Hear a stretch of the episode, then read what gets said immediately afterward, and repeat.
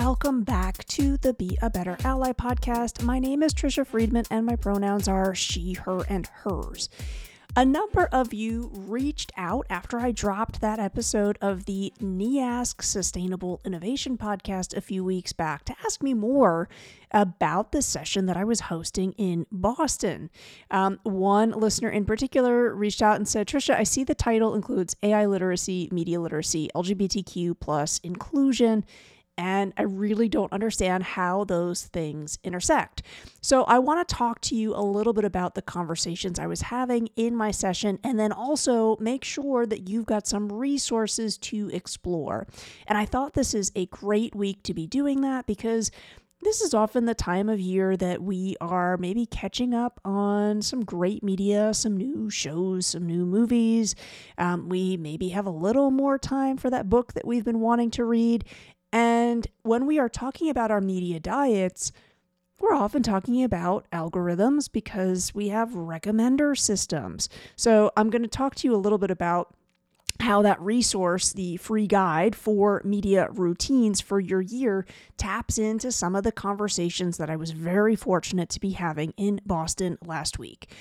But first, let me open with two different quotes. The first quote is by Brian Christian. This is from his book The Alignment Problem, where he he writes, quote, "Our human, social, and civic dilemmas are becoming technical, and our technical dilemmas are becoming human, social, and civic." An example of this is, I think, the way in which we cannot be talking about bullying in schools without talking about social media we can't be talking about social media without talking about how we can help students have better relationships, both in that space and with the technology itself. The second quote is actually a tweet, uh, and this is from a few years back. This is actually from June 7th, 2019. Dana Piccoli, the editor of News is Out, tweeted on that date the following quote, if you want to know why we keep needing and pushing for more LGBTQ characters in TV and film, it's because people are less likely to hate us, want to hurt us, kill us, if they can see us and understand us. It's about more than seeing ourselves, it's about saving ourselves. End quote. So, the big umbrella question that I asked school leaders is which literacies do our students need us to weave together just a little more tightly? In the news this past year, we've seen an Iowa school district use ChatGPT to ban books. We've seen educators be using AI detectors and not realizing that those detector systems have bias baked in they don't work, they have a lot of false positives, and they're more likely actually to do harm and to report that non native English speakers are using AI when perhaps they are not. So, again, this idea of AI literacy, media literacy, LGBTQ plus inclusion, it absolutely is interwoven if I were to ask you, those of you who might be on Netflix or another streaming media service, what percentage of their content do you think you consume that's recommended to you by their propri- proprietary algorithm? What percent do you think that is? Well, this is something that I love teaching as part of media literacy and AI literacy.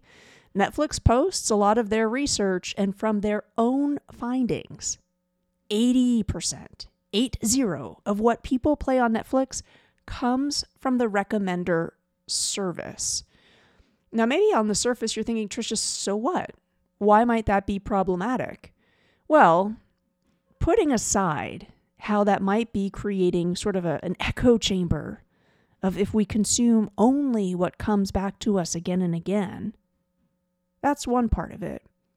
The other part of it that I find um, when I'm talking to teens and even when I'm talking to adults about this is that they don't often realize the thumbnails. When you open up Netflix, those thumbnails that you see, those have also been customized The algorithm is helping to shape what you even think that show or that film is about.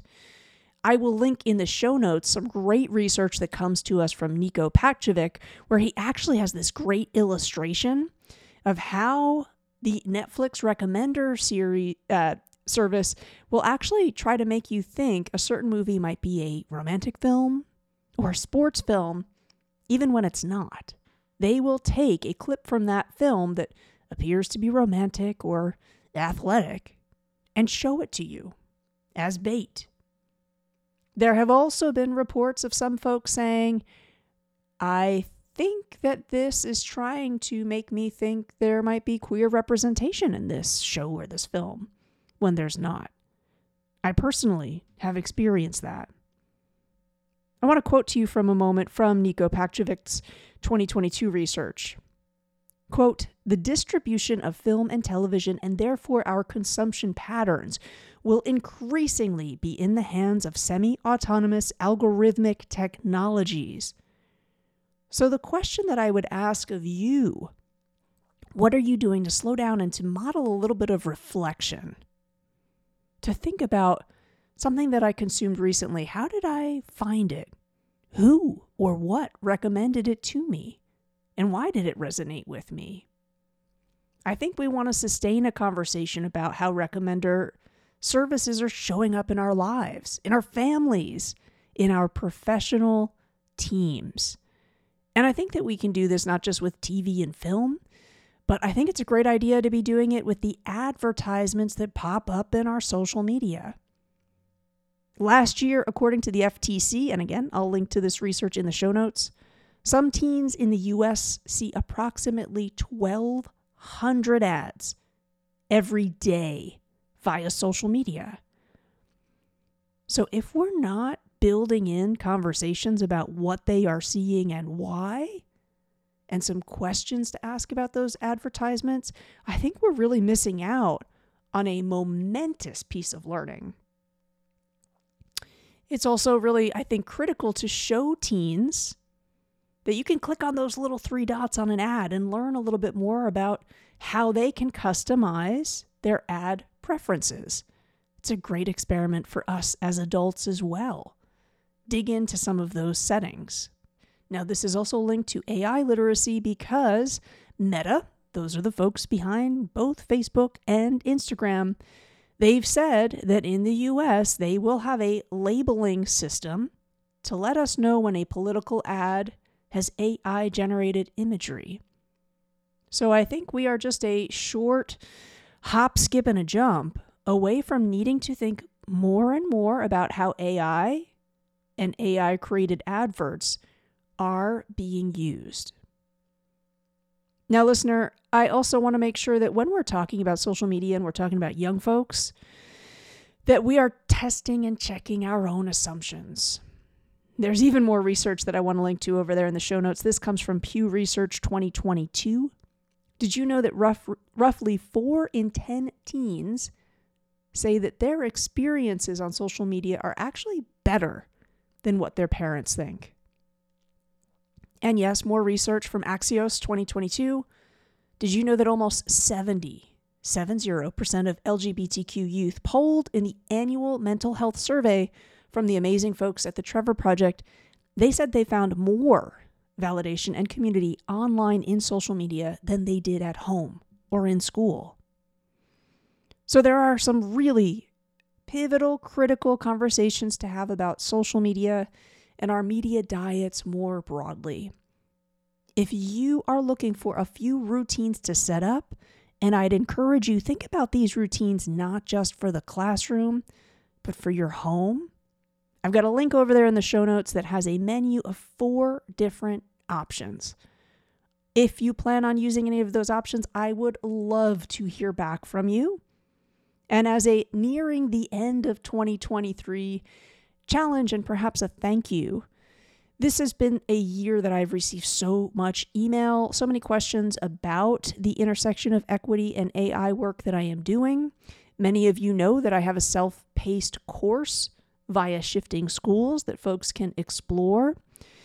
And if this is my big ask, if you're willing to leave this show, the Be a Better Ally podcast, a review on Spotify or Apple or Good Pods, and you email me, my email address is in the show notes. If you email me to let me know that you've left me a review this year, it would mean so much to me. It also helps the show grow. This has been by far the biggest year of the podcast to date. If you leave me that review and you let me know that you've done it, as my token of gratitude and my my showing of how much that means to me, um, in exchange, I'd love to offer you a free pass to that intersection of equity and AI course. So if that's of interest, again, you'll find my email over there in the show notes. I hope that this episode has just sparked a little curiosity about how when we're talking about DEIJ, when we're talking about inclusion, we've got to make time and space to be thinking about AI literacy, how algorithms work, the influence they carry, how that shapes the media we consume, and how that media how those narratives influence the way we see ourselves and our community at large. Thanks again for tuning into this episode. See you again next Thursday.